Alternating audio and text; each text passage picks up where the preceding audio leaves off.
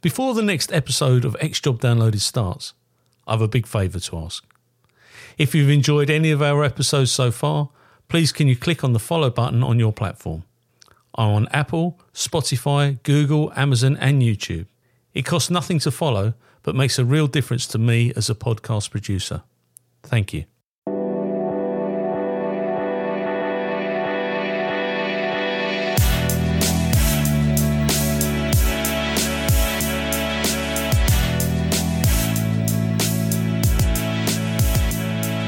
This interview is being tape recorded. My name is Paul Maleary and this is X-Job Downloaded, and today I have the absolute pleasure of interviewing Colin Sutton. Now, Colin was a D C I with the Metropolitan Police and another couple of other forces, I think, over your time.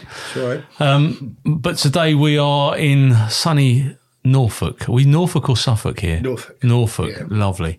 Um, thanks so, so much for having me at your lovely home today. Colin, I ask everybody this, where did it all begin for Colin Sutton?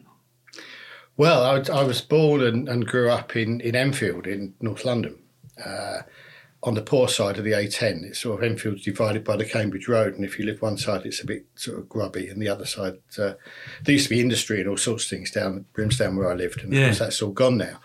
Um, and yeah, my my dad was a P C in the Met, uh, and my mum did various things. Um, and then landed on working as a clerk in the solicitor's office and gradually sort of worked her way through doing various things, and she became a conveyancer, and then finally she was a um, an expert in licensing.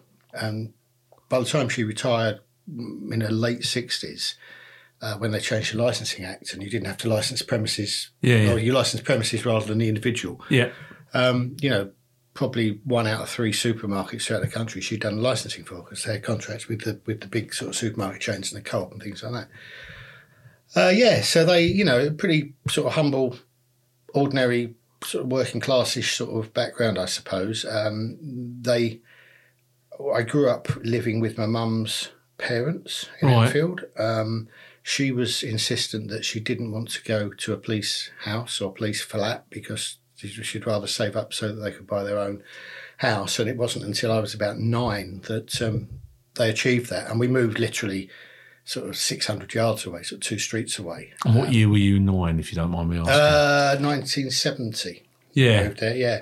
Yeah. I was born just the end of nineteen sixty-one. Uh, nineteen sixty. Yeah. Uh, during the double season for Tottenham. I just thought I'd get that in. So they have actually they have actually won the league in my lifetime. Yeah, yeah. um, yeah. So and I went to the local school there, and Dad was Dad was in the job. Dad was a P C at, at Edmonton, and then went to traffic. Uh, and I kind of grew up, I suppose, with with him and his mates. Um, I'm an only child, and I was kind of um, taken along with Mum and Dad quite often. My Mum insisted, so I, I kind of knew all of his. Still know, you know, those that are still alive. His kind of colleagues. And so I suppose I was sort of immersed in that kind of police family and socialising and so forth from quite a young age. Um, and it does have an impact on you, because my, my dad was a copper, yeah. and it really does have an impact on you, your yeah. social skills. And, and, and I found it when I joined the job, there were still people in the job that had served with my dad. Yes, yeah. So I had a, a reference into... Yeah. yeah. S I Os, you know, and yeah. and, and that was yeah. that was you know yeah. part of my life. It was yeah, I mean it was it was funny, but it, and one one thing was that I um I actually did a day's duty with my dad when did I did you? my attachment to traffic. Yeah, um, he was at Finchley, and that's where we went to the traffic garage. We had to do three days as probationers. They only let me do one day with him, so that's quite yeah, just quite nice. I've actually yeah. been in operator in the car to to, to my dad, um, and. I mean, the other thing was quite funny. Dad, Dad was a, before I remember it, he, he was an aide to C I D, and I think he and his partner were somewhere where they shouldn't have been or weren't somewhere where they should have been. You know how it goes. It's in the sixties, and uh, he got sort of bumped off, and he took his bat and ball home and went to traffic and found his niche there and was happy for uh, for all his service. He ended up as an instructor at Hendon at the driving school. Right. Um, but he had a little bit of a down on the C I D as a result of that. And uh, when I... you know, much later on became a, a D I and, and was working with, and I'd mention people, and it, he'd say, oh, his dad was in the job. I know his dad, because as you said, yeah. you know, it happens a lot. He'd say, you watch him, his dad was a bent bastard, you know, yeah. this sort of, all this sort of thing. And, you know, yeah, it's not necessarily mean, you know, the same dad, does it? But, but yeah, so, yeah, he was, I mean, dad, dad was a funny character, really, because he, he, he, he's a very bright bloke. Um, he's got some lovely watercolours on, on his wall at his house that he won, uh, coming second in the Brain of Enfield competition wow. in about nineteen eighty-six. He was, I mean, he's getting old now, obviously, but he was fantastic at quizzes and things like that and his knowledge. Uh, but even more than I was, and I can be a bit, he, he was like his own man and called a spade a spade and, and said what he felt. And, yeah, never got promoted in the job. I think he tried once or twice to take the exam and never really put the time in to do it. Um, and he retired just after I, I did my year out as a uniform sergeant in eighty-five. Um So he didn't mind calling me Sarge, but he wasn't going to call me Sir, so, so he retired. Um, but yeah, so that was that was me sort of growing up was was was that. And and my maternal grandfather was there um, at at home. Obviously, he'd retired. He was very old. He was born in eighteen ninety-three. Wow! And he'd had the most amazing life. He was an orphan um, and lived in an orphanage of some description in Leicestershire. And I think it was nineteen oh seven, so he'd have been fourteen or maybe nineteen oh six and thirteen, he decided to join the Navy and lied about his age and joined the Navy. And they, they rumbled him and sent him away, but not before they, as he told us, put him over a vaulting horse and lashed him, you know. And then, of course, the First World War came and he was in the Leicestershire Regiment, got blown up in the Somme um, yeah. and uh, got involved in the hosiery trade. He had factories um, in, in England, in Leicestershire, and then one in Dublin between the wars. And split up with his sort of partner and was going to open his own business in, in Edmonton. That's how that side of the family right. came to North London. And for a very clever man as he was, he, he made a sort of cardinal sin in, in that he paid for all his equipment from a German firm in, in late nineteen thirty-eight. Oh. And the, the, the thing was frustrated by the war. He never got it, lost his money, and he ended up as a tax inspector. But he he was... Um, He was a remarkable man. He was, I mean, older than I am now. He was still playing Middlesex League cricket. Really? And then he retired at sixty-five and, and uh, got bored. And he went, and he was a night shift foreman at a manufacturing firm in Enfield. And every single one of his employees at that time, so this would have been late sixties, early seventies, um, every one of his employees was West Indian.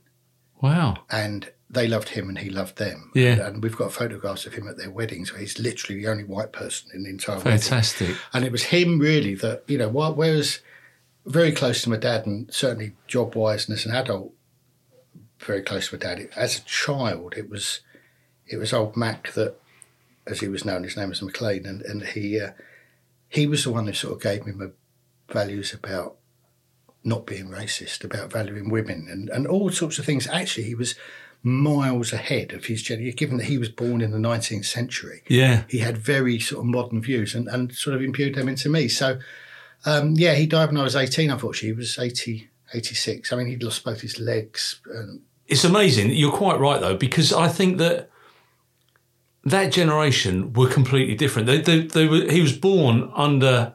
Victor in Victorian times, yeah, yeah. we still had an empire, yeah, and inclusion wasn't a byword then. No, no, no, no. And, and he was, you know, some some some of the things he told me as I was, you know, I, I really wish, I really wish I'd have had another five or six years of him, you know, yeah. Um, as as an adult, they they say I I, I got my A level results. He died about two months later. Aww. They said he was just waiting for you to get to uni, then he let go sort of thing. But I don't know. But he, um, yeah, two things I remember that he said to me.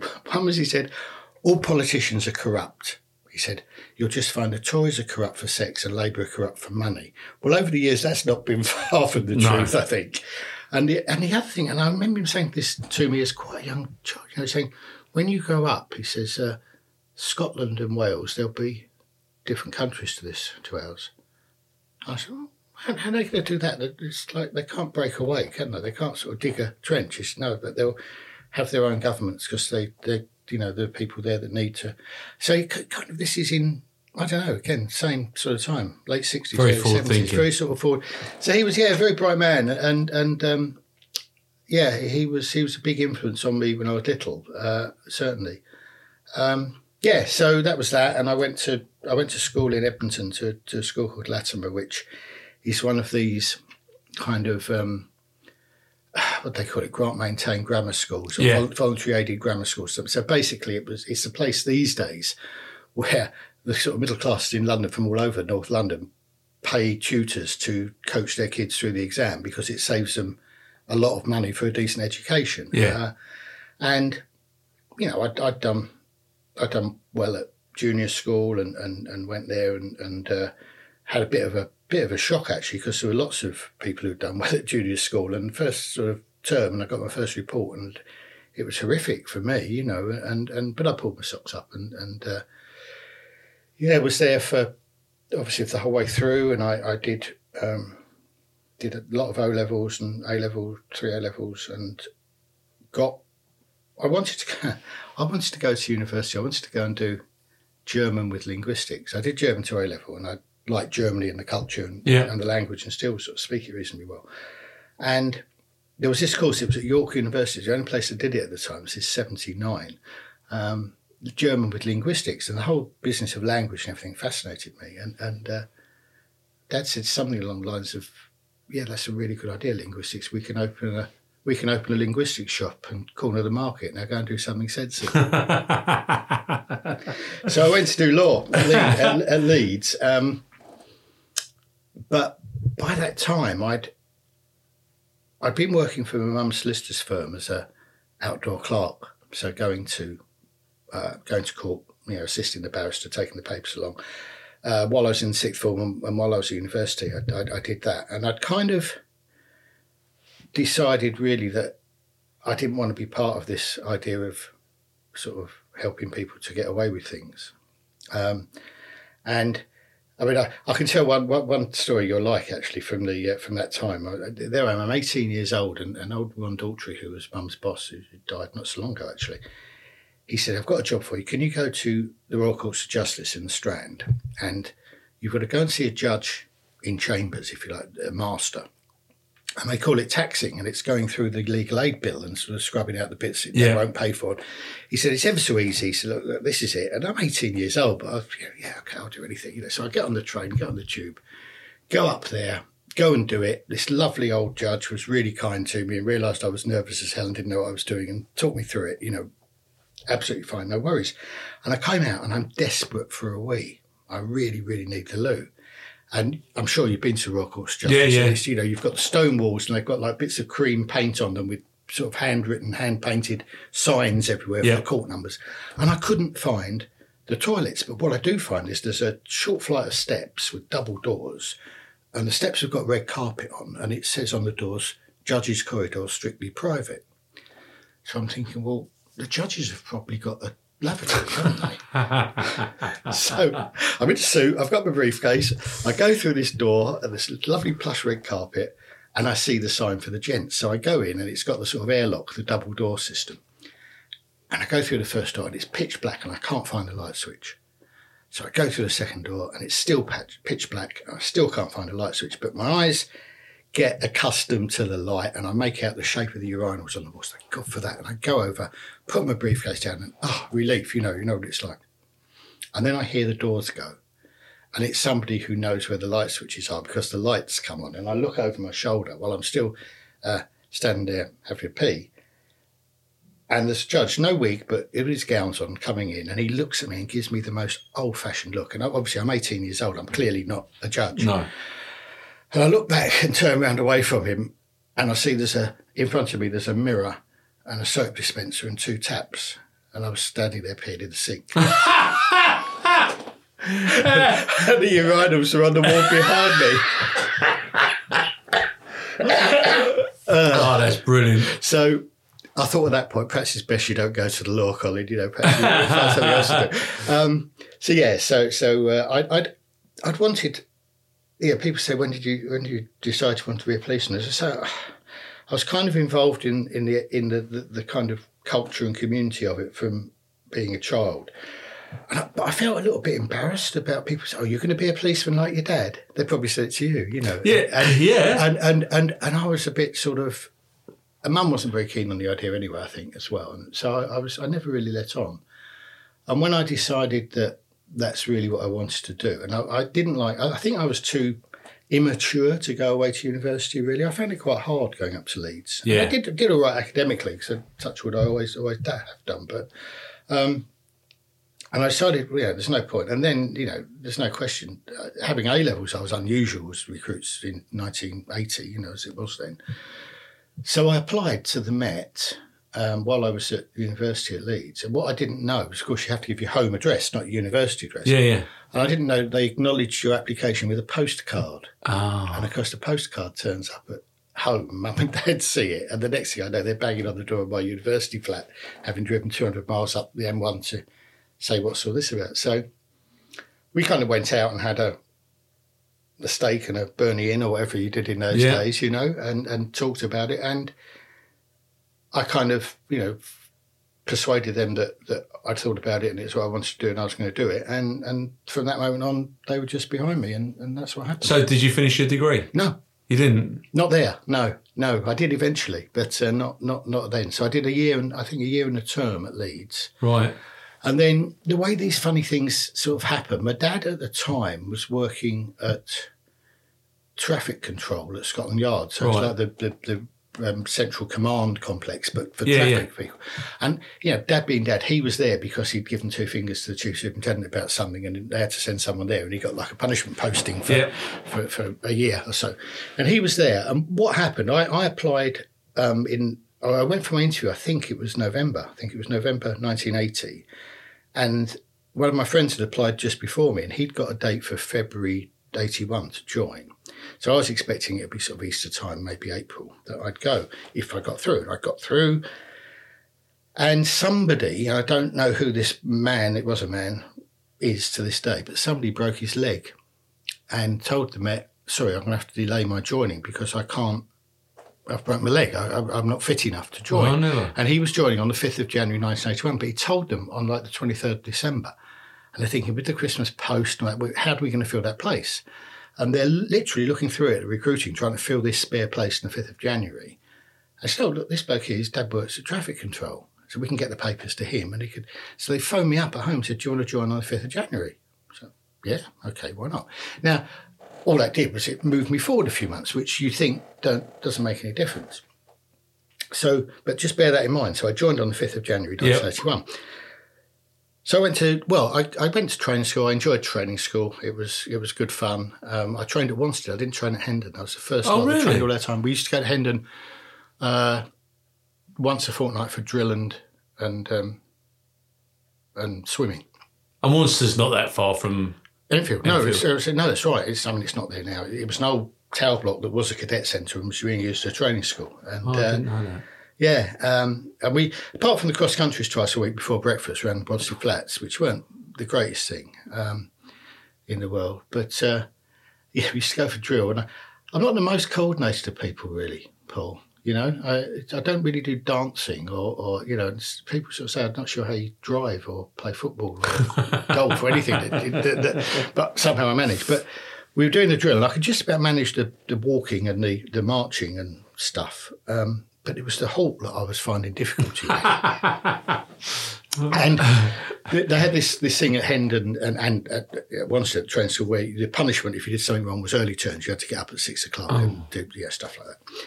And the only one I got in my whole sixteen weeks was as a result of being cheeky to the uh, to the drill sergeant at, at Hendon, which is never a good idea. He did laugh, though. And it was generally, I think, funny because I'm trying to do this halt and I'm failing miserably. It looked like I'm skiing or, or whatever. And he yells out and barks out in the window, Sutton, are you that uncoordinated when you're making love? And I said, no, sergeant, but I don't get keep getting told to stop. And he laughed and said, early turn up. Yeah, it's worth it. that was that was worth it. Um, but yeah, so I did that and it was okay. And I, you know, got I've got a book prize somewhere or something. You know, I, I, I exams have always learning stuff's always been quite easy to yeah. you know. So so it wasn't a problem. And I got posted to Y District, which was the district that covered. Uh, boroughs of Enfield and Haringey, so sort of a home posting, if you like. And I was going to go to I was going to go to uh, to Enfield, um, which was really a home posting. That's where I'd grown up. Um, but my best friend, who now lives in Austria, um, was never a policeman, never made a policeman, Dave, but his father was. His father was chief superintendent at Tottenham. Right. And I knew him really well. We'd been mates since we were ten years old. We'd been on holiday with families together and all this sort of thing. And Pete was, Pete was from North, North, North Nottinghamshire, and he was like a, he thought he was a Yorkshireman, really. He nearly was. He's a big, bluff man, uh, Met Police first team fast bowler. You know, he's dead. He's been dead about twenty years, sadly, but lovely man. Um, and uh, he intercepted my posting, basically. He said, you won't learn anything. Because in those days, Enfield was a bit quiet and a bit of a mm. backwater, and it had bits of Essex and yeah. Hertfordshire that have now been, you know, since two thousand have gone to, to the county forces there as well, so Cheshunt and things like that. So, yeah, I ended up at Tottenham, and I went to Tottenham. And, what year were you there then? Uh, eighty-one. My, I, I went there just after...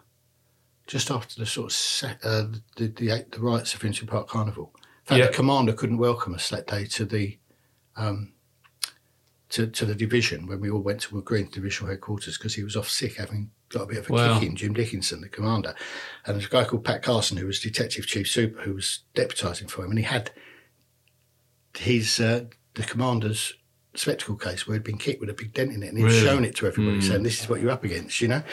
Um, And I did, you know, Tottenham was six six miles down the road, and all I knew it for was football. So I used to go yeah, to yeah. football there, and you know, and, and I used to go mostly to the Spurs when I was a kid with my mum because my dad, for about nine seasons, had the job of escorting the away team coach into the ground on his police motorbike. Oh, really? So he could never go to home games. So he used to go with my mum or with his with his friend, a bloke called Alan Fleury, who who's a legend in the in the Met as a, a driving instructor at Hendon, Ace Fleury. Yeah, so I used to go with them. But anyway. um So I got went to Tottenham, and I there's a guy called Rolly Stone picked me up from dog handler Rolly Stone. Yeah, huge, yeah, yeah, yeah, yeah, huge yeah. man.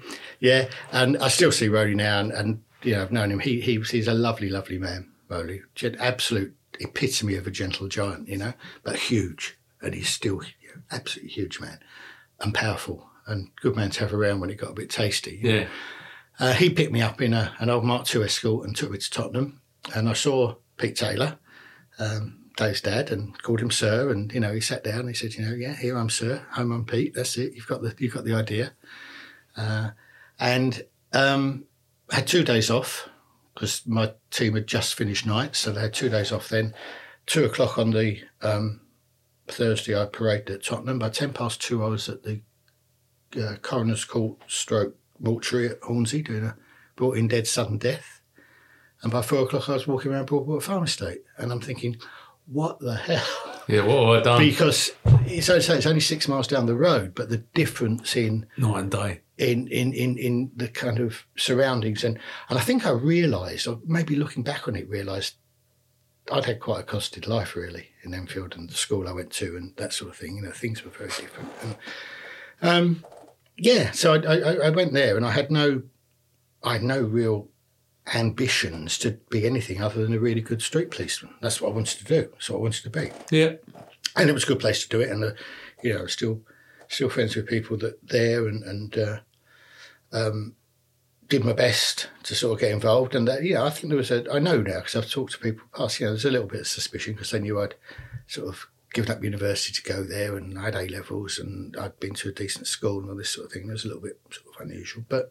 Mucked in and did what I could, and so the, the farm was a bit, uh, a bit, a bit challenging to police, should we say? Yeah. You know, even in the early eighties and, and before the, you know, four years before the riot, um, and you had to go to training once a month and do an exam every month, and I did that, and that all went okay, and then you do your final probations exam in the September. So I'd come up to two years in January eighty-three. Yes. And the final probs exam was September. I passed that. And, And I get called in by Peter Taylor's gone now, he's gone somewhere else, but the superintendent calls me in, chief superintendent, forget which one, and said, right, well done, you've passed your final probs exam, you got ninety-four percent or something ridiculous, you know. Uh, how'd you feel about taking a sergeant's exam? So I said, well, yeah, I will do one day, sir, you know. And one of the best bits of advice that my dad ever gave me when I joined, and that I passed on to my son when he joined, was never turn down an opportunity for training, because you never know. No, exactly. When it's going to be useful to you or someone else or, or whatever. Um, and he looked at me and he said, uh, no, I meant in January this year. Which is your two-year anniversary. Two-year anniversary. I said, well, I said, well, you, you know, if if if if you think I could do it, they had to they had to sign then a certificate yeah, saying right, you were yeah. competent to be a sergeant. And I've I've got eighteen months through. They said, well, we'll sign the paperwork if you want to do it. He said, it's probably a good time to do it because you've just done a lot of study. Study, yeah. So I said, okay then. So yeah, so I sort of signed up there and then to do the exam. Now the exam was always the first Saturday in January in those days. It was the old exam, learning one hundred fifty oh. pages off by rote sort of thing, and knowledge and reasonings. It wasn't multiple choice tick box yeah. things. Manual guidance. Yeah. yeah. The updates took longer than the yeah, reading. Yeah, yeah, yeah, yeah, yeah. So, so I, um, I said, yeah, okay, well, yeah, I'll, I'll do it. And, and that's where the fifth of January came into it, because that year the first of January was Saturday, so it's a bank holiday, and so they. Put the exam on the second Saturday, which was the eighth, and I had two years in on the fifth, and wow. I had to have two years. So if that bloke hadn't have broken his leg, then I'd have joined later. I couldn't have taken the exam that year. Who knows? You know, yeah, it's just fate how things happen, isn't it? So I went along to Ponder's End Police Station to the promotion classes that had been running for about six weeks, and there's this um, sergeant there called Bob Barker, who I worked with as an inspector later on. He's a good guy actually. He pulled me to one side after. He said, "You've got no chance." He said, "They're six weeks ahead of you. There's no point in you coming here. You're not going to, you know, give up now. You're not going to do it." Which only really served to make me think, "Yes, I am going to do it." Yeah. So I saved all my leave up. My inspector, a bloke called Dave Stobbs, who has died recently, was really, really instrumental in teaching me as well. Great. I'll talk about some of the things he said to me, but he um, organised for me to be the warden at the section house for a month because there was somebody sick, and I was sitting there studying. Now I took about. About ten days off in a row around Christmas, and I didn't do any studying on Boxing Day and Christmas Day, but otherwise I didn't go out of the house. I was sitting there cramming and cramming and cramming, and I was even cramming in between the two papers that ended on the Saturday of the exam with my mate's car that drove me over there, because I hadn't really I'd need to do some more stuff on firearms. That was coming up in the afternoon. Anyway, long story short, I Part, not only did I pass, they did it competitively then, so you had an order. I was twenty-seventh in the Met. Wow. Um, they wanted four hundred or so sergeants that year, something like that. So, you know, I was well competitive, but you couldn't be promoted, even if you were comp- in the top four hundred they needed, until you had five years' service. And I only had two and a bit. So actually I thought, that's okay, I've got that. That's you know, in the I, bank. That's in the bank. I can do something for the next few weeks and months and years. Um, and then somebody told me, because I was in the top one hundred, I had to go for the interviews for to go for Bramshill for the special mm. course. So don't ever give up anything that you get offered. So, yeah, of course I'll do that. So I go along to the yard, did an interview there, got through that, and then had to go up to Preston, to Hutton Hall. To Hutton Preston. Hall, yeah. Yeah. And I've heard this in some of your other, talking to people about C I D courses. Yeah, yeah, yeah. yeah, yeah.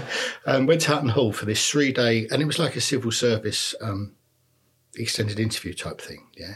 And there was a guy called um, Richard Wells, who became a D A C in the Met. I think he might have been a commander at the time.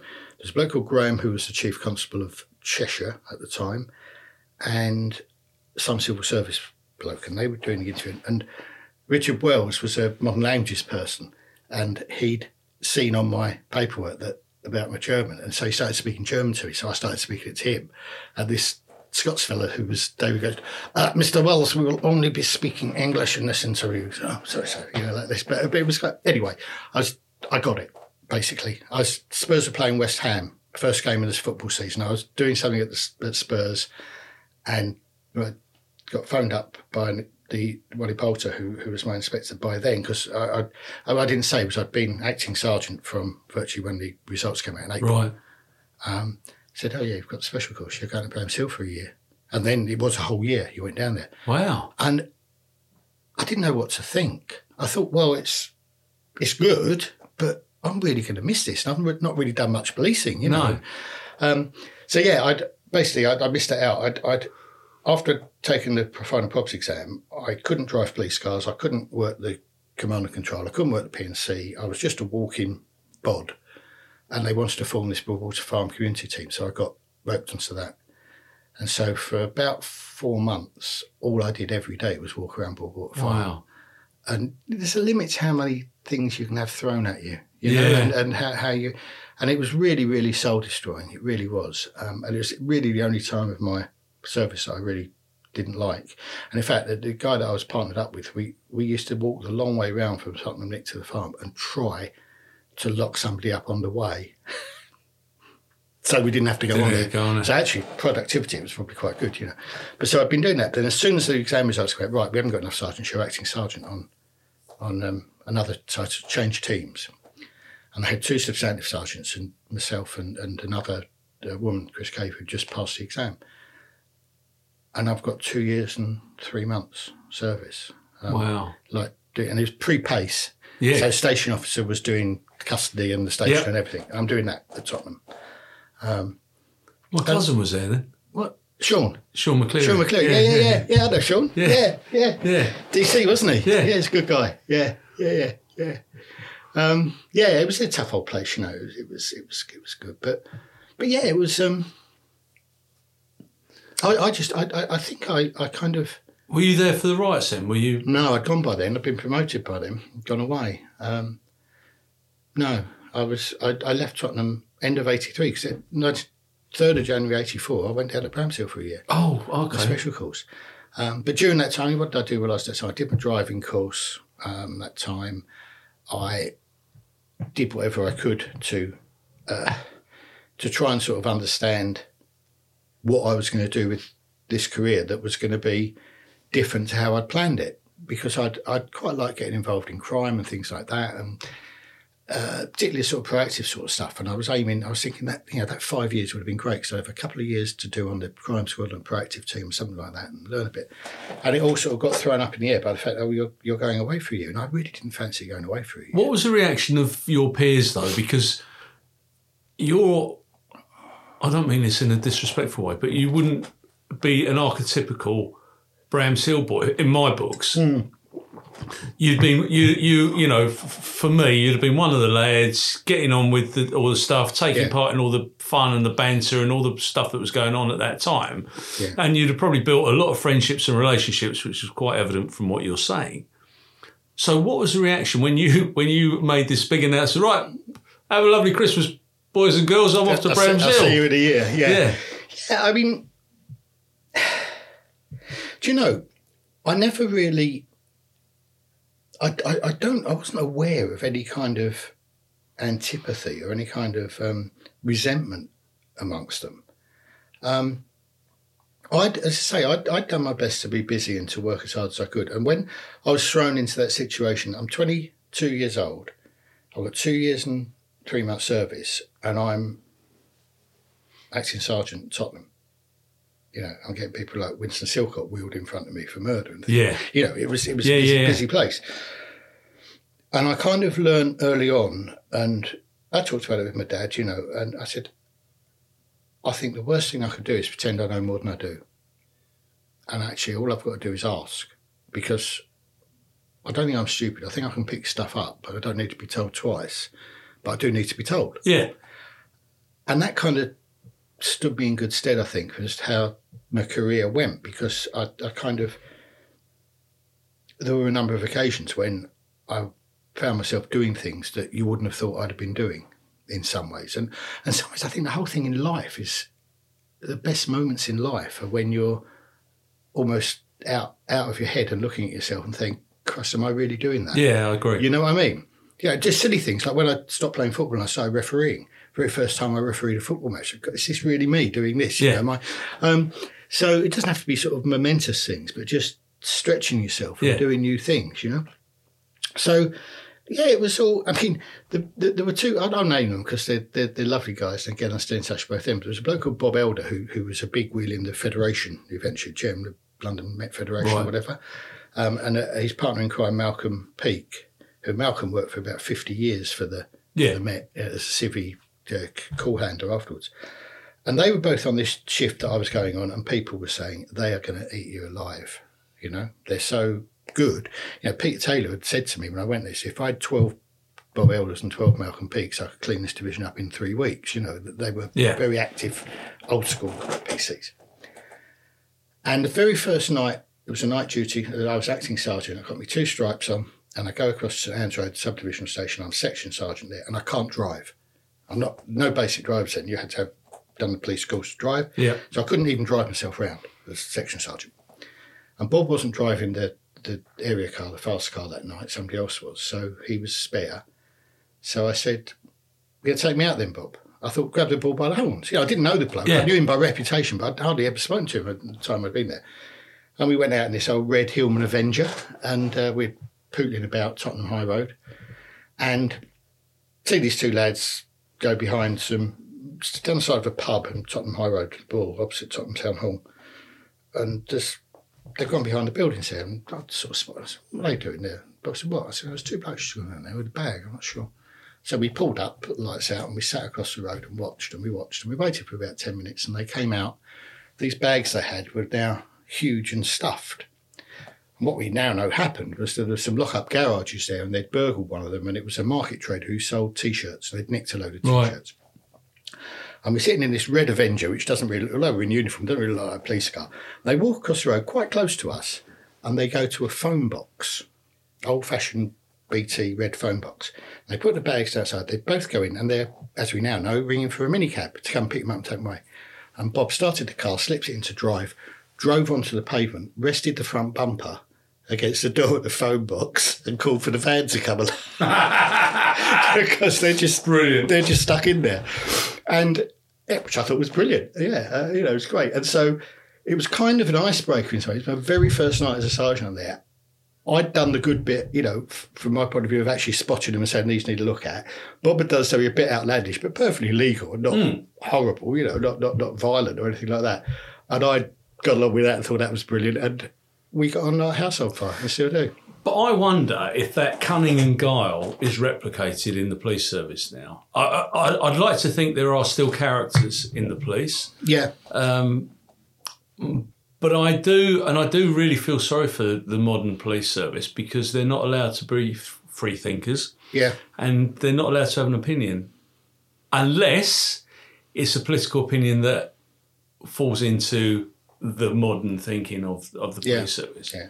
I'll, I'll, I'll, give, I'll, give, I'll give you an example, actually. That later on, when I was in uniform at Holloway, we, we had a, a job there where um, we were getting lots of push bikes, motorcycles stolen from Holloway Road, and one of the reliefs there got a nice looking mountain bike that was given to them by a supplier, cycle shop, and they basically loosened every single nut and bolt on it, left it in the, left, left it on the Holloway Road and waited for somebody to jump on it and ride it away, and of course as soon as they tried to, it just collapsed yeah. in a big heap of parts, and they all jumped on him and he's nicked. And I was talking to, to, to George, my son, about this, and uh, because he was working in Kingston, they had a similar sort of problem with cycle thefts. And I said, you know, it worked. He said, yeah, I'm not sure.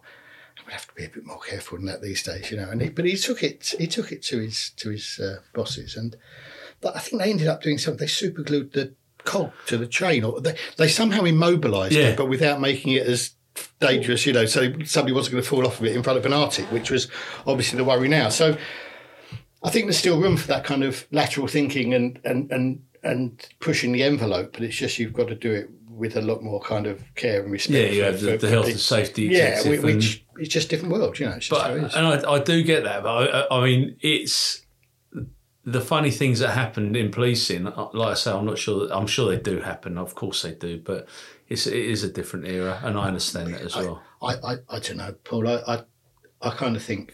I thought it got worse during my service, but then I realised it, it seemed to get proportionately worse to the more rank and position that I had. Oh, you're absolutely you don't, right. You don't get to know about it, you no. know, when it when it goes on. But yeah, no, dropping water bombs off the top of the police station and things like that, it, yeah. that would be frowned upon. Yeah, and somebody would complain they're being bullied. Yeah, uh, it's, there, was, there was a there was a fantastic story from Tottenham before I, just before I got there. That was a talk of it where. It was night duty, it was quiet, they'd had a water fight, and you've got all the walkers, because you had lots of people walking about then as well, yeah. like a few cars. And they're all into this park area, and, and um, there's a van with somebody standing on the back step lobbing water bombs, and they got the lights off so it can't be seen, and it collides with a seesaw, and the seesaw goes through oh, the windscreen of the no. van, and literally just hit, I won't name him, but just hit the driver on the mouth, and then stopped, and just cut his lip a bit. How lucky. Mm. And... Um, it was all cleared up, and all the plastic bag, the, the, the plastic bags they used to put parking tickets in was what they'd use for these water fights, and it was all cleared up and everything was hushed up, and it was, you know, oh, I've been, saw somebody, we came near to have a look for him, and I ran into a but seesaw. I, I'd rather that than the issues that, that, that they're facing with the likes of Carrick and Cousins at the oh, moment. God, yeah. I mean, that is, if that's the worst that was happening yeah. at that time. Um, I'm not sure it was. But, no, I'm sure it wasn't. But, but, but I think there's always been people like him. It's just it, it's easier to to to to, you know, with social media's had such an effect on the world, and everyone having a camera in their pockets had such an yeah. effect on the world, and things are just, you know, things are just different. But but you know you, you I, I I'm a firm believer that the there were some weirdos joined the job with me at training school, and they got rooted out while they were there because they were doing residential training. They were being watched twenty-four seven by experienced police officers, and they say, he's a wrong and he's not for us. And before they actually got the chance to go anywhere near a member of yeah. the public, they were out on their ear. And that doesn't happen now. But my son joined nine years ago this August, and he did nine years ago. He did eight to four at an office block in Richmond or somewhere yeah. and went home every night. You know, he doesn't, he can't remember the people he was at training school with. People I was at training school with, people you were at training school with, you know, oh, it makes for life. Absolutely. Um, so, you know, I think it's different. I think well, you've got your picture up on the wall. Of I, I assume that's yeah. that's at Hendon and... Uh, yeah. No, that's at Wanstead. Yeah, that's Wanstead, yeah. Wanstead, yeah. yeah. And and that is... And absolutely, we had sequential collar numbers on my... We oh, had right, such yeah. a big... Yeah. I mean, our collar numbers are different to the, the, the Met ones, but... Yeah. Um, but the Met warrant numbers weren't. You had warrant, warrant, yeah, yeah. yeah. You had warrant numbers, yeah. and then you go to a different area and you'll get a different, different collar, shoulder number. Yeah, well, yeah, our, our collar numbers and our warrant numbers stayed the same. Yeah, yeah. And I, I was two three three zero, but I could name everybody in that group of thirty yes. people. Yeah. And it was, you know, and the girls that were on the court, absolutely all of them. And we keep in touch with them, and you couldn't have got on with all of them because that's how life doesn't no. work like that. But the majority I still keep in touch with, yeah. and um, I think I think the police are missing a trick. And if you look at the stuff around the Baroness Casey report, community policing is at the heart of the issue. And when they start closing police stations and selling police houses and yeah. stop residential police training, that's when the issues yeah. begin. Yeah, yeah. yeah. I, I, I agree. I think about you know. It's the big thing I do. I mean, it's it's about supervisors. Dave Stobbs, who I referred to, who's my first inspector, when. He, he kind of said, you you won't be doing this for long. I said, what do you mean? I'm, I'm here for the long. He said, no, you won't be a P C for long. Said, it was right, as it turned out. I didn't think it'd be quite as quick. But he was, yeah, he'd do things. He'd take me to go and see people who wanted to make a complaint and watch how he conciliated it there and then and squashed it. And, you know, I learned that from him. But he said to me once, he said, so frontline policing, he said, you do not do leadership from behind a desk. So for now, I said this to, to my son when he got promoted. I said, yeah, for, for desk now, read computer. You don't do frontline leadership from behind a computer. You've got to be out there with, you know, and if you're out there and with them and understanding, you A, you'll get to know them better because you'll see them in high-stress situations and you'll see them when when, when they're being themselves, if yeah. you like. Um, uh, uh, and also, you, it gives you the chance to set the example. It gives you a chance to, to show the standards that you want and you require. And that's, you know, you can send as many emails out from the centre as you like saying, don't be racist, don't be homophobic, don't be misogynistic. You know, you can, but actually, you need somebody there to make sure you're not being any of those things. Yeah, absolutely. To set the example of not being those things. And, and that's, and I think that's, yes, it's about processes, it's about systems in terms of vetting and all the other things having to go on. But frontline leadership by good, strong, committed leaders is what will solve the problem. Yeah, I absolutely. I absolutely agree. And, and you know, dare I say it, those people that are at the top now. McPherson came out thirty years ago. Yeah, yeah. You know, if, if we're saying that thirty years ago there were yeah, issues and they haven't been addressed, then those people that are at the top of the tree now... Mm. were part of that problem then. Yeah, absolutely, absolutely. It's a, it's a, it's a real thing, shame. The whole, the whole thing, the whole thing, Paul has gone. You know, I, I, I had, I had conversations about the, the, the, the way promotion and the identification of, of, of leaders and so forth went in the police when I joined, when you joined. It was kind of yeah, sergeant and inspector. You had to take the exams. That's the national standard. But but but as well as that or beyond that.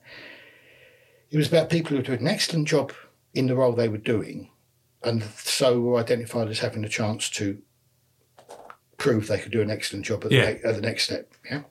And some point in the two thousands or nineteen nineties, whatever, we, we changed and we got this sort of more H R-y approach, if you like. So we've got all these H R functions now that aren't done by people who know the business, who know policing, but are done because they've learned about H R, but they might have come from, you know, industry or the N H S or wherever. And you've got this system whereby you have to, to, to be considered for promotion, you had to show that you were able to take on things outside your normal role, um, which identified you as being suitable for yeah. the next rank, okay? So if you look at that absolutely logically, if you have got X amount of effort, commitment, passion, or whatever for the job, and you know your X is bigger than my X is bigger than his X maybe, but, but everyone's got X. Yeah. If you put all that X into doing the job that you're actually in, then you've got no time or enthusiasm or energy to do any of these things to get you promoted. So in order to do those, you have to do X minus Y in your day job yeah. to have time and effort to do all these things. So my argument was, well, actually what you're doing is you're promoting mediocrity, because what you're saying to people is it's okay to be all right in your day job and do these other things, but if you actually go one hundred percent of your day job and have time for nothing else, we're not going to promote you. Where, where, where does that make sense? No. Where, where, does, where, does, where does encouraging mediocrity oh, make exactly. sense? And what does that do for the service that the public are getting from those people in their day jobs? Oh, sorry, I can't come round and do this uh, that I promised to do for you because I've got a project tonight where I'm, yeah. you know. And you're absolutely right. I mean, I, I think... Um, as I say, you look at the chief officers now, and there's some fantastic people in there, mm. but there are some very mediocre, and you mm. see them in the in the media on a regular basis. I mean, I will speak of Essex because they're lucky, because B J Harrington has got a, a yeah. good background in public order, and he, he knows his... You know, Tottenham man, you see? Yeah, well, he went to the same school as my dad. Not at the same time, I hasten to no, add. He's sure. a lot younger than my dad, but... Um, yeah, yeah there's a, I'm pretty sure he was Tottenham yeah, P C. Yeah. yeah. yeah. St yeah. Ignatius is a Catholic. Um, I played football for their old boys. Did you? The twilight of my football career. Yeah, yeah. So, in Enfield. Yeah, to get a scholarship to go there at the time. Yeah, yeah, yeah. yeah so I didn't know he was an old Ignatian. Yeah, I? Yeah, okay, yeah. yeah I, I played football for about four seasons. There's there's a guy in that picture there, my special course, that um, was one of your chief officers as well. Actually, was a mate of mine. Was Joe, Joe Edwards. Oh, oh, what a lovely, lovely man. I yeah, mean, he, very funny sadly guy. Passed away, but what? Has he? I, yeah, do you know, yeah, I yeah. didn't know. Some considerable time ago. Because we haven't had a reunion for about yeah, fifteen years. Yeah, yeah, so some time ago he passed away. Oh, that's really he, sad. He, I think he transferred down to Sussex. He did, he was chief in Sussex. Yeah, and he, yeah, he passed away. But he, what, what, a, what a character. Yeah, absolutely. He, so I, I saw him on the television when you had one of your... Um, hijackings at Stansted. Yeah, that's right. Yeah, yeah, yeah, he did. Yeah, yeah. He, was, he was a real character. And then I, I, last time I saw him actually was at the National S I O's conference. Right. And I think he was... maybe in Sussex, but then he started off in Hampshire. Yeah, yeah, we were we were in the same syndicate on the special course, and he was a really really good guy. What was that like though? I mean, you, you're you're you're with the great and the good from across the whole country, aren't you? That's yeah. the, the special course. Yeah, I mean, it was interesting. It was so we go for the whole year. So I literally went on the third of January and finished on the eighteenth of December or something, I think. Um, Bramshill, for people who don't know it, is I think on the market again for about eleven million pounds, but it's a Jacobean mansion in two hundred seventy-three acres of Hampshire countryside near the, the border with Berkshire. Uh, Hartley Wintney is the nearest sort of town. Um, it didn't know, I, I went there in nineteen eighty-four, it didn't know at the time whether it was Sandhurst or whether it was a university, and it had kind of trappings of both. Yeah. Um, I was on the twenty-second special course. So basically what you did was you went there for a year, you did all sorts of studying, you did all sorts of practical things, um, and you came out and then spent a year as a uniform, or, or detective, you'd been a detective when you went there, so a year as a sergeant, and you take the inspector's exam while you're down at Bramshill. Oh, do you? Pass it, yeah. And as long as you pass that and you pass the course, do a year as a sergeant, you get made to inspector. Right. Okay, so that was the deal then. They, that was the last one of that sort. They changed it. So I'm twenty-three years old. I'm the youngest on the course. There were, I think, twenty-eight people on the course, all men, which is the first time it's all men. Um, and I think about half of those, twelve or fourteen, were from the Met. Um, and the interesting thing was that some of the people on it were on the what was then the graduate entry scheme, so they'd, they'd gone yep. on, on yep. and they knew they were going on it, and then others had got to it having been in the police. Actually found out that my two and a half years at Tottenham, I'd done more policing than some of them. Oh, yeah, absolutely. You know? um, and there weren't anybody... There was a guy from Devon and Cornwall. Um, there weren't any from any really tiny small forces. Staffordshire, I suppose, was one from...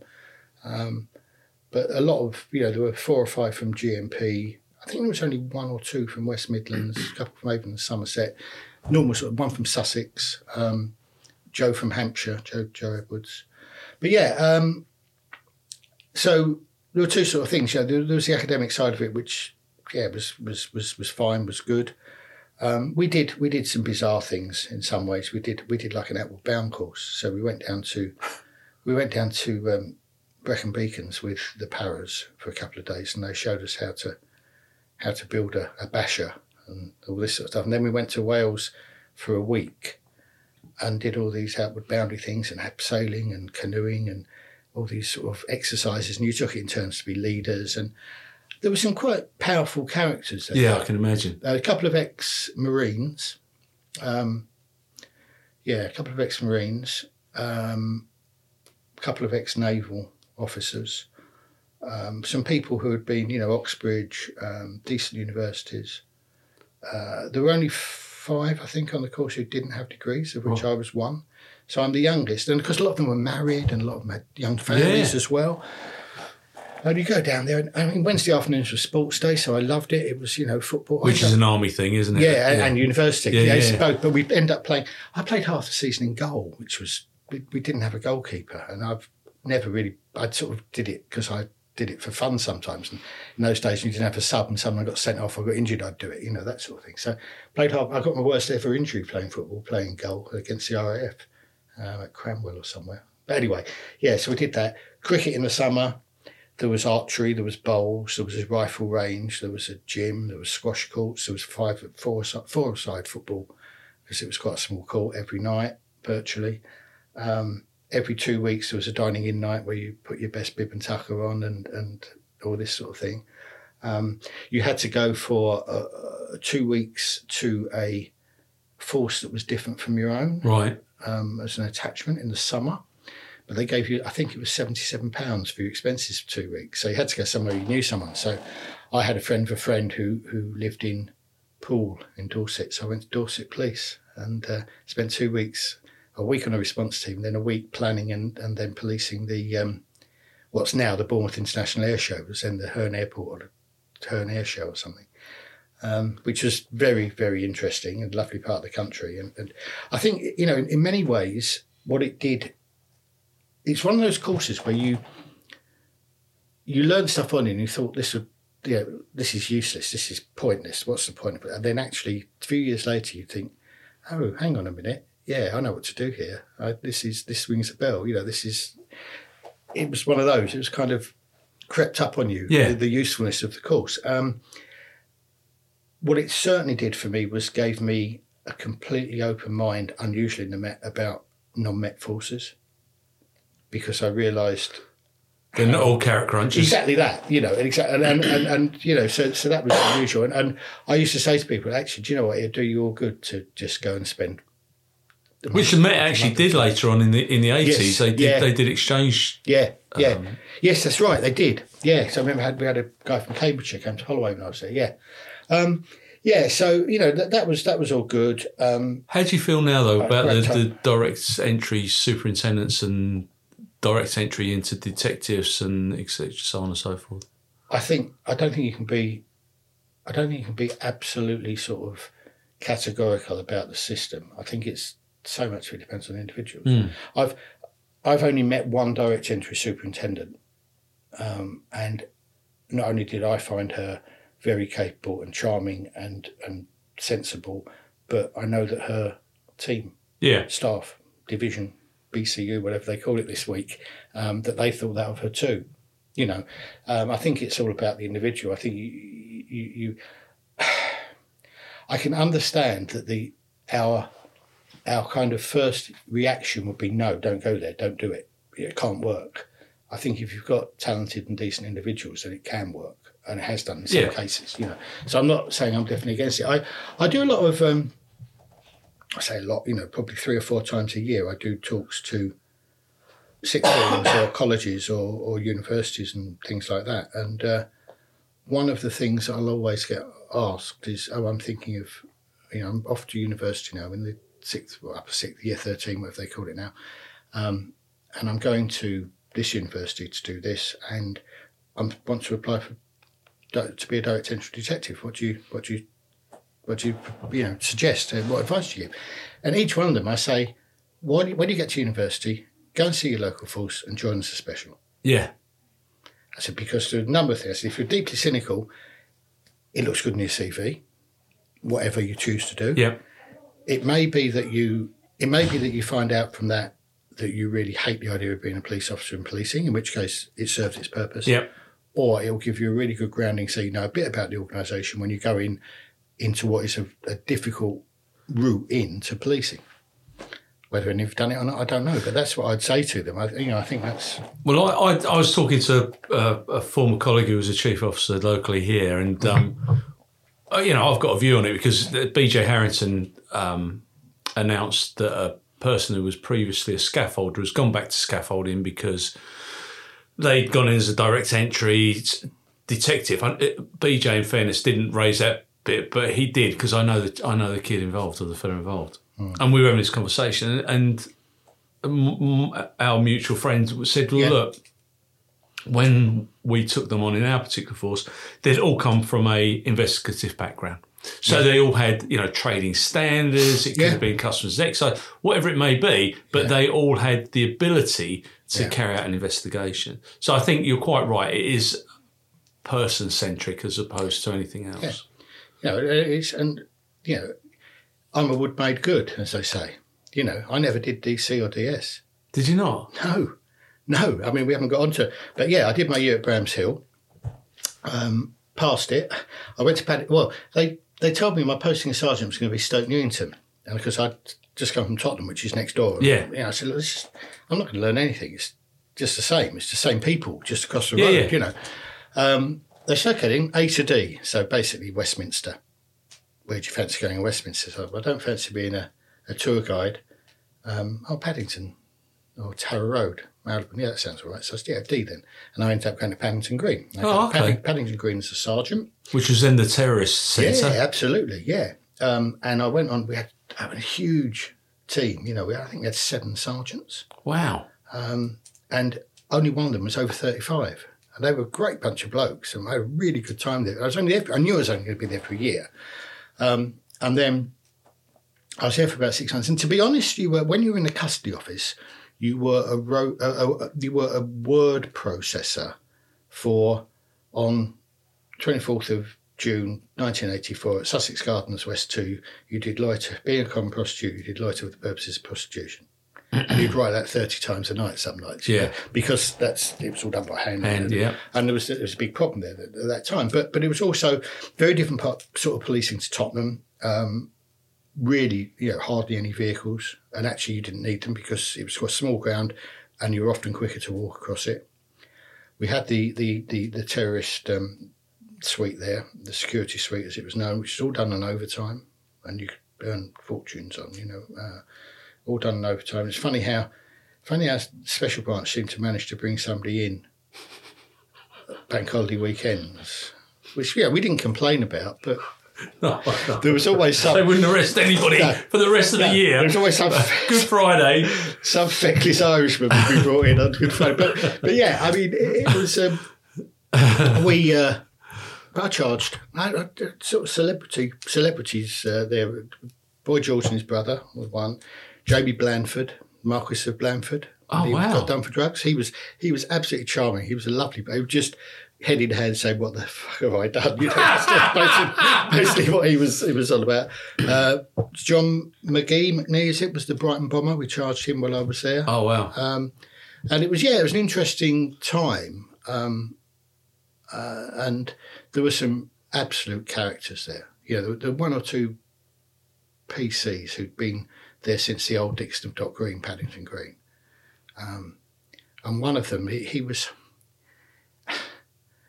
he, he literally, you know, he had thirty-odd years' service, thirty-one, thirty-two years' service, wouldn't go. Um, and he his job, I think, when I got there, was to count the radios each day. I think that was all he did. And he was like the chief superintendent's assistant clerk or something. No wonder he didn't want to go. Basically, the chief superintendent was looking after him. But the chief superintendent went and a new one came and he said, well, right, at least he's going back on the team. So he comes back onto our relief.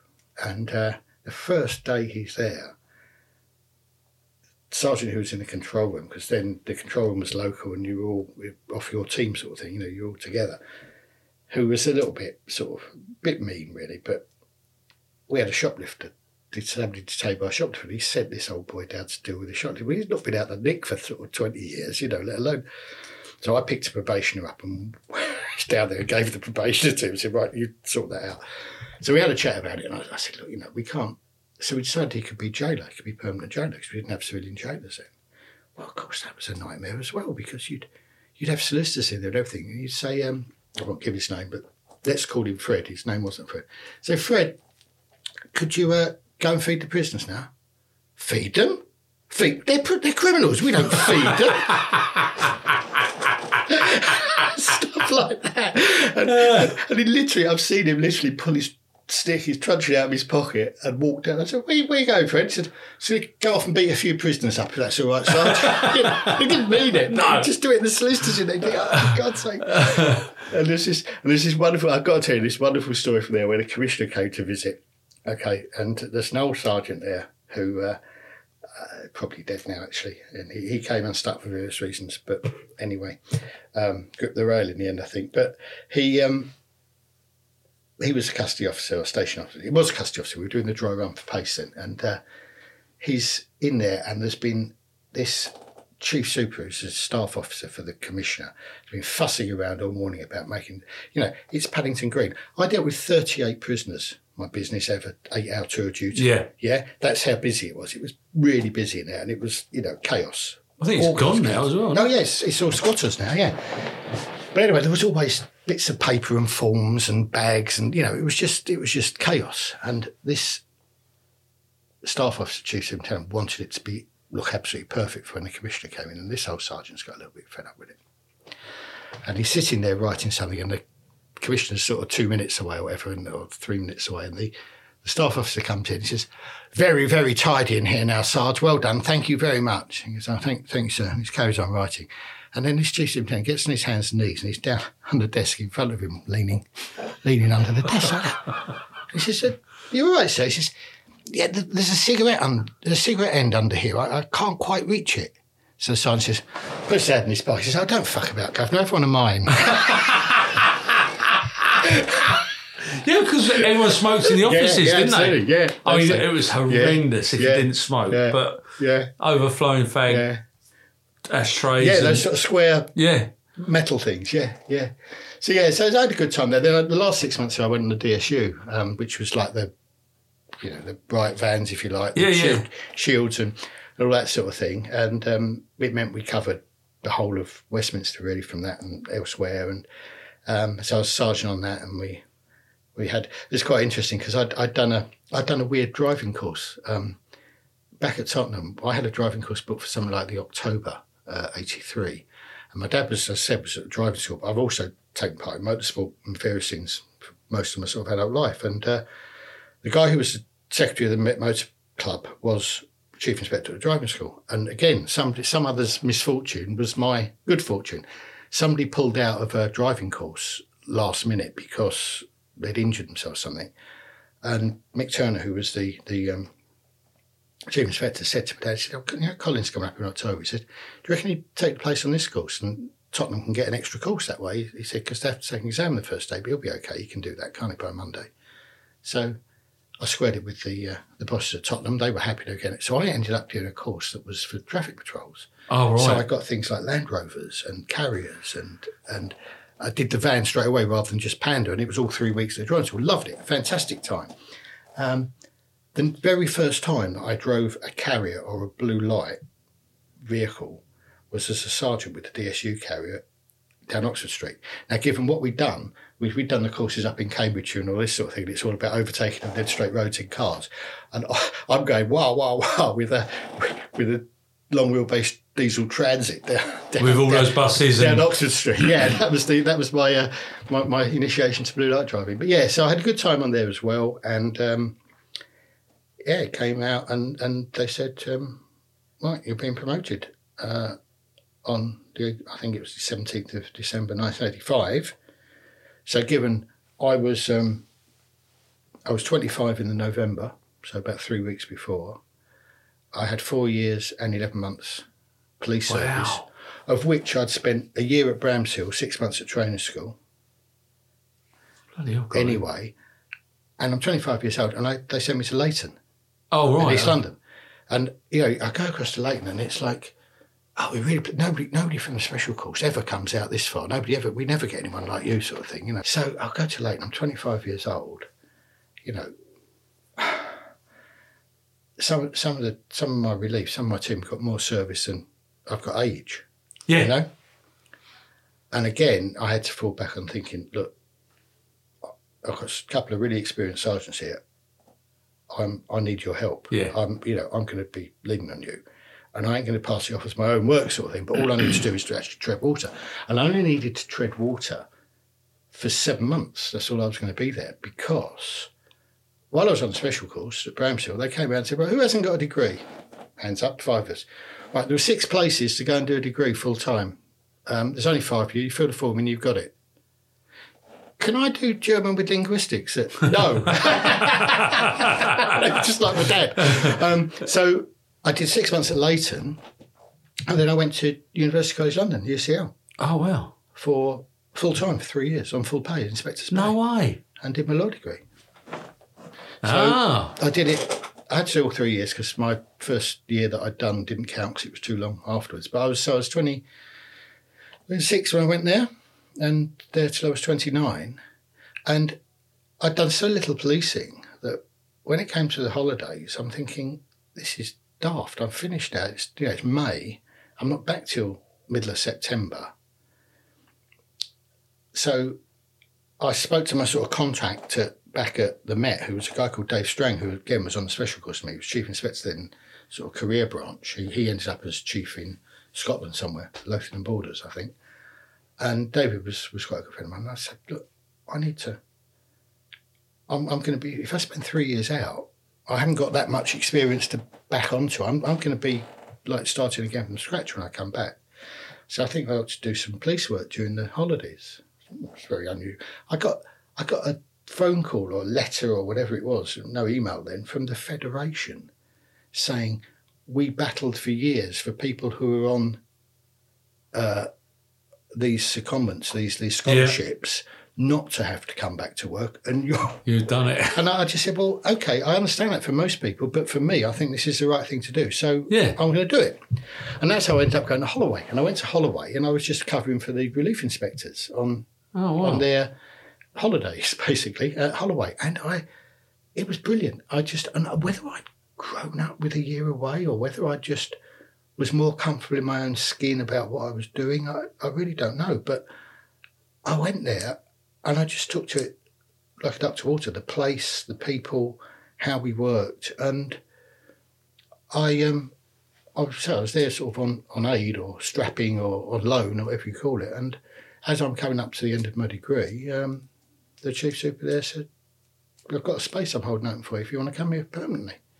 So I said, yeah, absolutely. So I started going there in eighty-seven and, and I was there for the next five years on and off for the first two. But then spent a long time on the relief at Holloway. Uh, just fantastic people, best people really that I've worked with uh, in terms of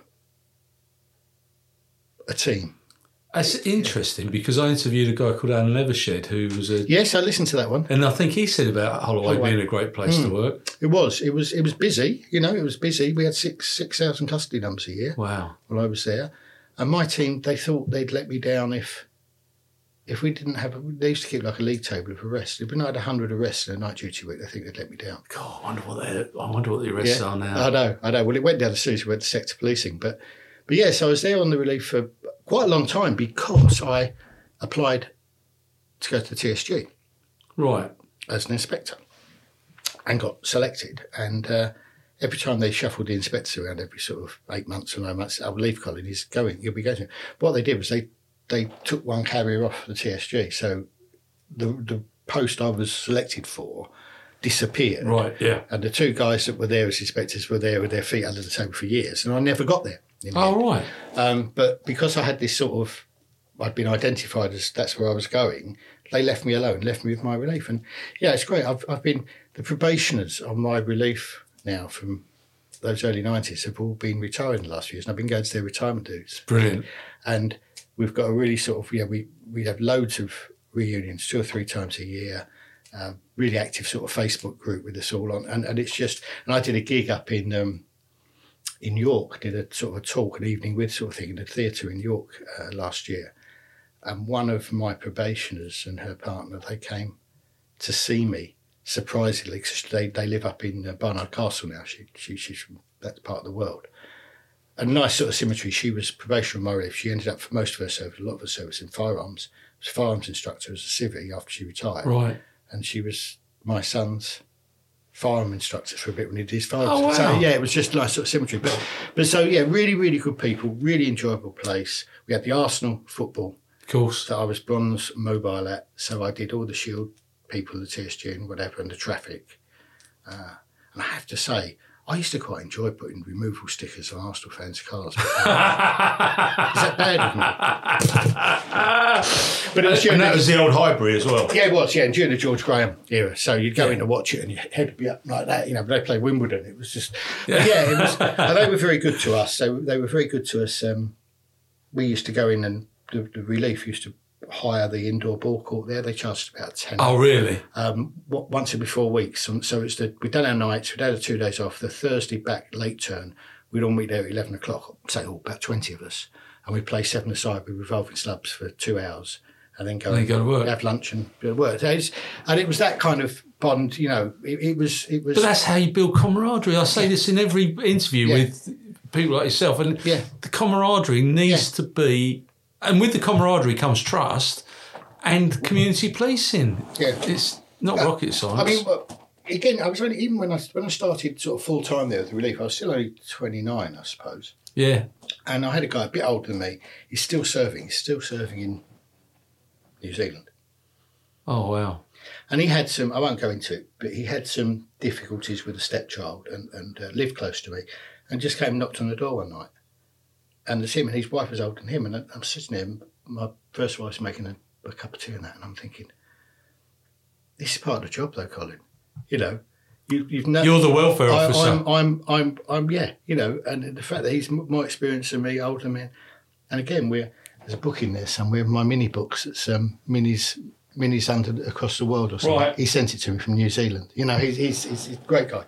But, but and, that is what you do. Um, yeah, and, and, and, I did. I used to say, you know, we'd, we'd, we'd work together, we'd play together, we'd fight together. Yeah. You know, and, and that was what it was like. And some really, really top people there and, and people who cared, people who really cared about what they did and about how they did it. Um, and, you know, didn't really get any, considering it was a busy sort of place, you know, but thinking people, even, you know, P Cs, reasonably experienced P Cs, but, you know, we come up with ideas about stuff. And, and uh, yeah, we, we, we had, there's a place called the um, the Gresham Ballroom on the Holloway Road. Yep. Was, I dare say it's gone now. Big old Irish dance hall. Nice place. Used to have C I D do there every year, you know. And we were virtually on first name terms with the with the bouncers because there'd always be a bouncer in the cells on sort of Sunday early. Yeah. Because there'd be a fight and, it, and they'd get, oh, he, he did it and, and they'd never get charged. It'd never go anywhere. And we were having a team meeting one day. And this P C said, "Sir, do you reckon we caused a problem by sitting up there at two o'clock when it calls out, turns out?" So I said, "Well, what do you mean?" He said, "Well," he said, "they come out, they've all had a drink." He said, "and normally there's been a bit of a, an altercation or whatever. And, and normally one of the women, it's normally the women, come running across the police car and saying, 'He's just hit my boyfriend, he's just hit my,'" he said, um, "we've got to do something. Because if we're not there, they go home." And I thought, it's radical, but actually, yeah, because everywhere, probably time immemorial, cops have sat outside oh, yeah. nightclubs when they turn out all over the world, and, you know, and we've always done it. And it was it was having, giving a P C with about seven years service, eight years service, having the confidence to come out at a meeting and say, why don't we do this? Yeah. And then running with it and saying, yeah, OK, we'll give it a try. We'll give it a go and see what happens. Bloody work, didn't it? Yeah, of course it does. And, and we you were know? sometimes the provocation to the problems. And it's yeah. like... The police service don't have a problem with drugs until they find drugs on a yeah. on a suspect. Yeah, exactly. You know, exactly. It, it's yeah. That's how it goes in time time immemorial. But but that's that's the you know point is is is actually having that. I was proud of having that kind of atmosphere on the team, relationship where yeah. he was happy to come and do that, and not just think, oh no, the governor will just say that was stupid, you know, and and and and that was one of those things that I kind of learned from Bramshill, if you like, that actually that's the best way to encourage people to grow and encourage people to do a good job. And hopefully I took that through and it went through to the time and the murder. Well, and I think well. it did, because that, that reflects in some of the stuff that you've you've done subsequently. But you're right, how many times have you sat with a, a governor and they've said, because I said so? Well, why, yeah. why, am we, why are we doing that, governor? Well, because yeah. it's almost like because I said so. There's yeah. no rationale to it. Yeah. There's no policy that they can write down. There's no strategy that they can write down. It's because they said so. Yeah. And to have that Yeah. ability to encourage and trust your staff to make a decision, because they are dynamic yeah. decision makers and risk assessors, and and they know they know what it's like. They're actually doing it, you know. Well, they're on the ground more, aren't they? But so, what point do you go on to C I D then? Get involved in well, in, in the the uh, crime element? Well, if you read uh, my first book, um, he says. Well, you, we're going to put all your books. We're going to put all the links. I'll give, I'll give you it if you haven't read it. But but uh, but I, I was saying that essentially what happened in nineteen eighty-three. Go back to that. Andy Taylor, whose car I was sitting in at the sergeant's exam, um, when I was APSing, we'd been on a late night raid. We're coming home. We come across a fire in Enfield town. He goes to get the fire brigade. I try and get in there. I get beaten back by the flames. Two people die, and I feel a bit bad about it. Thinking I should have gone in there and done more. I'd have died as well. But And the old superintendent phones me up and says, oh, we need a statement from you. Come down to the incident. Oh, I've squared it with your boss to spend a few few days on the team with us. And I spent about two weeks on this murder, first murder squad I've ever been on. Uh, and I was absolutely fascinated by his job, sitting there in the horseshoe with his red book. Right, OK, what, what have we done? What does it mean? What do we know? What do we do next? And you see his head, and I'm thinking, oh, I like that. That's a that's a good job. That's a really good job. But because of the way my career path was, I thought it's never going to happen, but that's a good job. And then two things that altered that, I suppose, is one, when I was at Holloway, there were a number of sort of people that have been an influence on me over the time I was in the job. And one of them was a bloke called Budgie Cade, who was a P C who came to us from the S V G, and he was at Tottenham, and he was just hilarious, but a great copper. And um, he went to the Stolen Vehicle Squad, the old Chalk Farm C ten, yeah. if you've heard of it, yeah? And um, I've always been into, into cars in various ways, you know. And I bumped into to Budgie somewhere and said, you know, it's when I'm an inspector at Holloway. And I, I said, oh, what's going on then? You know, what's what's the, what's happening? It's about eighty-nine. I'd just gone to Holloway full time. And uh, he said, R S Turbos and X R three Cabriolets. He says, we're losing hand over fist. Yeah, we were at that time. He says, and I don't know, we don't know, we can't work out where they're all going. I said, okay. In fact, one of them, one of them, uh, subsequently, I'll come back to that. It's an Essex Police connection with this as well. Um, so it's so, okay. So I looked at it and and I thought, well, that's something for the team to do, isn't it? We've, we've got all these, you know, we've got about twenty-five P Cs and six sergeants or five sergeants, whatever I had, in Holloway, A one coming down that way, Seven Sisters Road that way, you know, quite a big... So I sat down at a team meeting. We used to, I used to have them once a month, first early turn each month, and we'd sit down and talk about what we can do and bits and bobs. And, and I said, well, I've got this idea. Okay, I said, I've written two sides of A four, idiots, not that you're idiots, but an idiot's guide to, uh, and I said it like that because, you know, they'd laugh. I said, to seeing if an X R three I or Ford Escort is a ringer. This is how you decode the V I N number. This is where the secret V I N number is. This is where the stamped in one is. This is where things you, these are the colours they should be. These, you know, all on two sides basis. Right, you all have one of those. We'll keep a red book in the control room to log when we stop them, because otherwise, if they live on the ground, they'll get fed up with being stopped. Yeah. So for one month, we're going to stop every single one we see. We're going to go through this with it, and if we can't find one that's wrong, then we'll give up. Bloody second one we stopped. Really? Right. Get called up for a P C. Governor, can you come and give me an? I'm not sure. After, but there's something wrong with this, but I don't know what it is. It's Holloway Road. It's an X R three I Cabriolet, and it was on a queue plate. And yeah. that was the scam. That was the scam. And it had obviously been had filler where the stamp duty number was. So we took it in. I pulled the radio because Budgie had told me this, that they Ford used to put them on trains coming through Tottenham, funnily enough. And it's a big wide bend.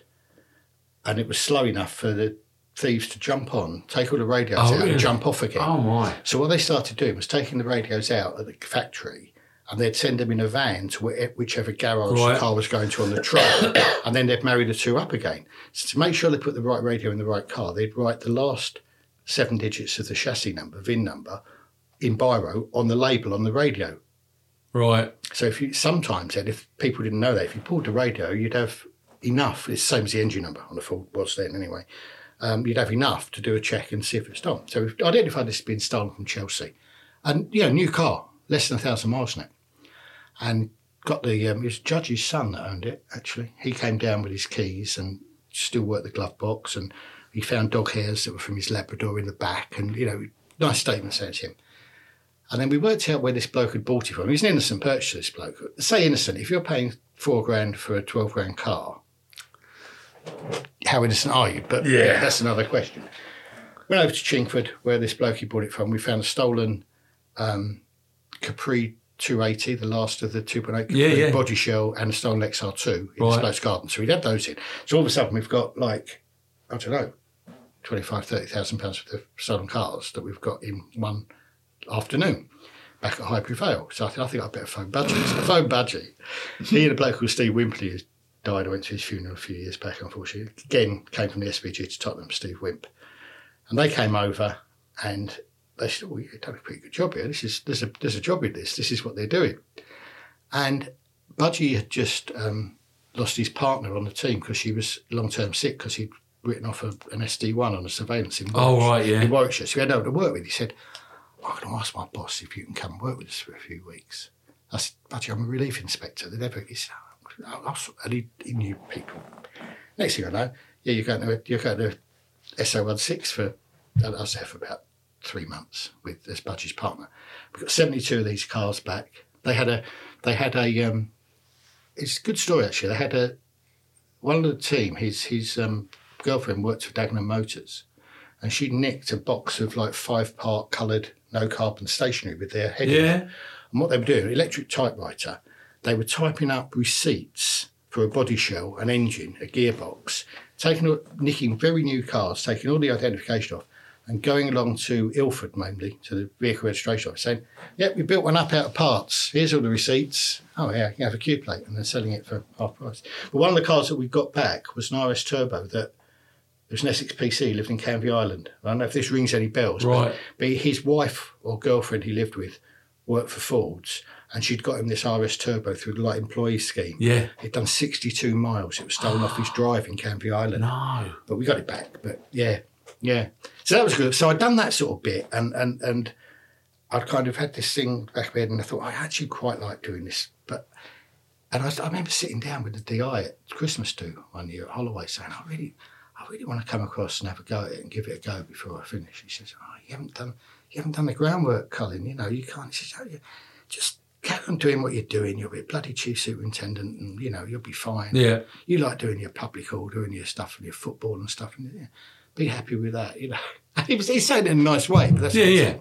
And then what happened was the Met decided, probably quite rightly, that they had too many chiefs and not enough um, braves, and uh, that they were going to try and lose some ranks, and they didn't have any promotions to chief inspector for, I think it was four years, at a moratorium. Yeah, that's right. On promotions. And I'd given, you know, this was this was about ninety-two, ninety-three, yeah.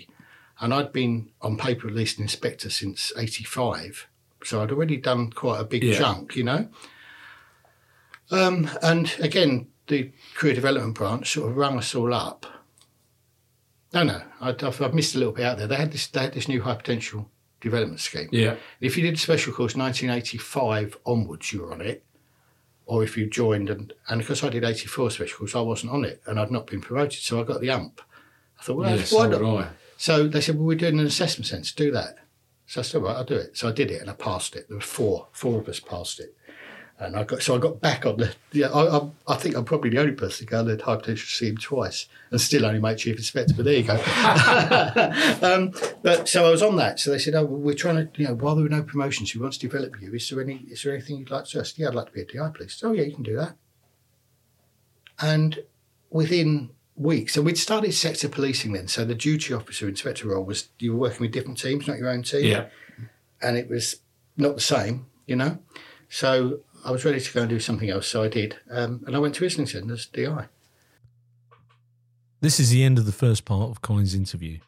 Make yourself a cup of tea, come back and click on the link for the second part. Thank you.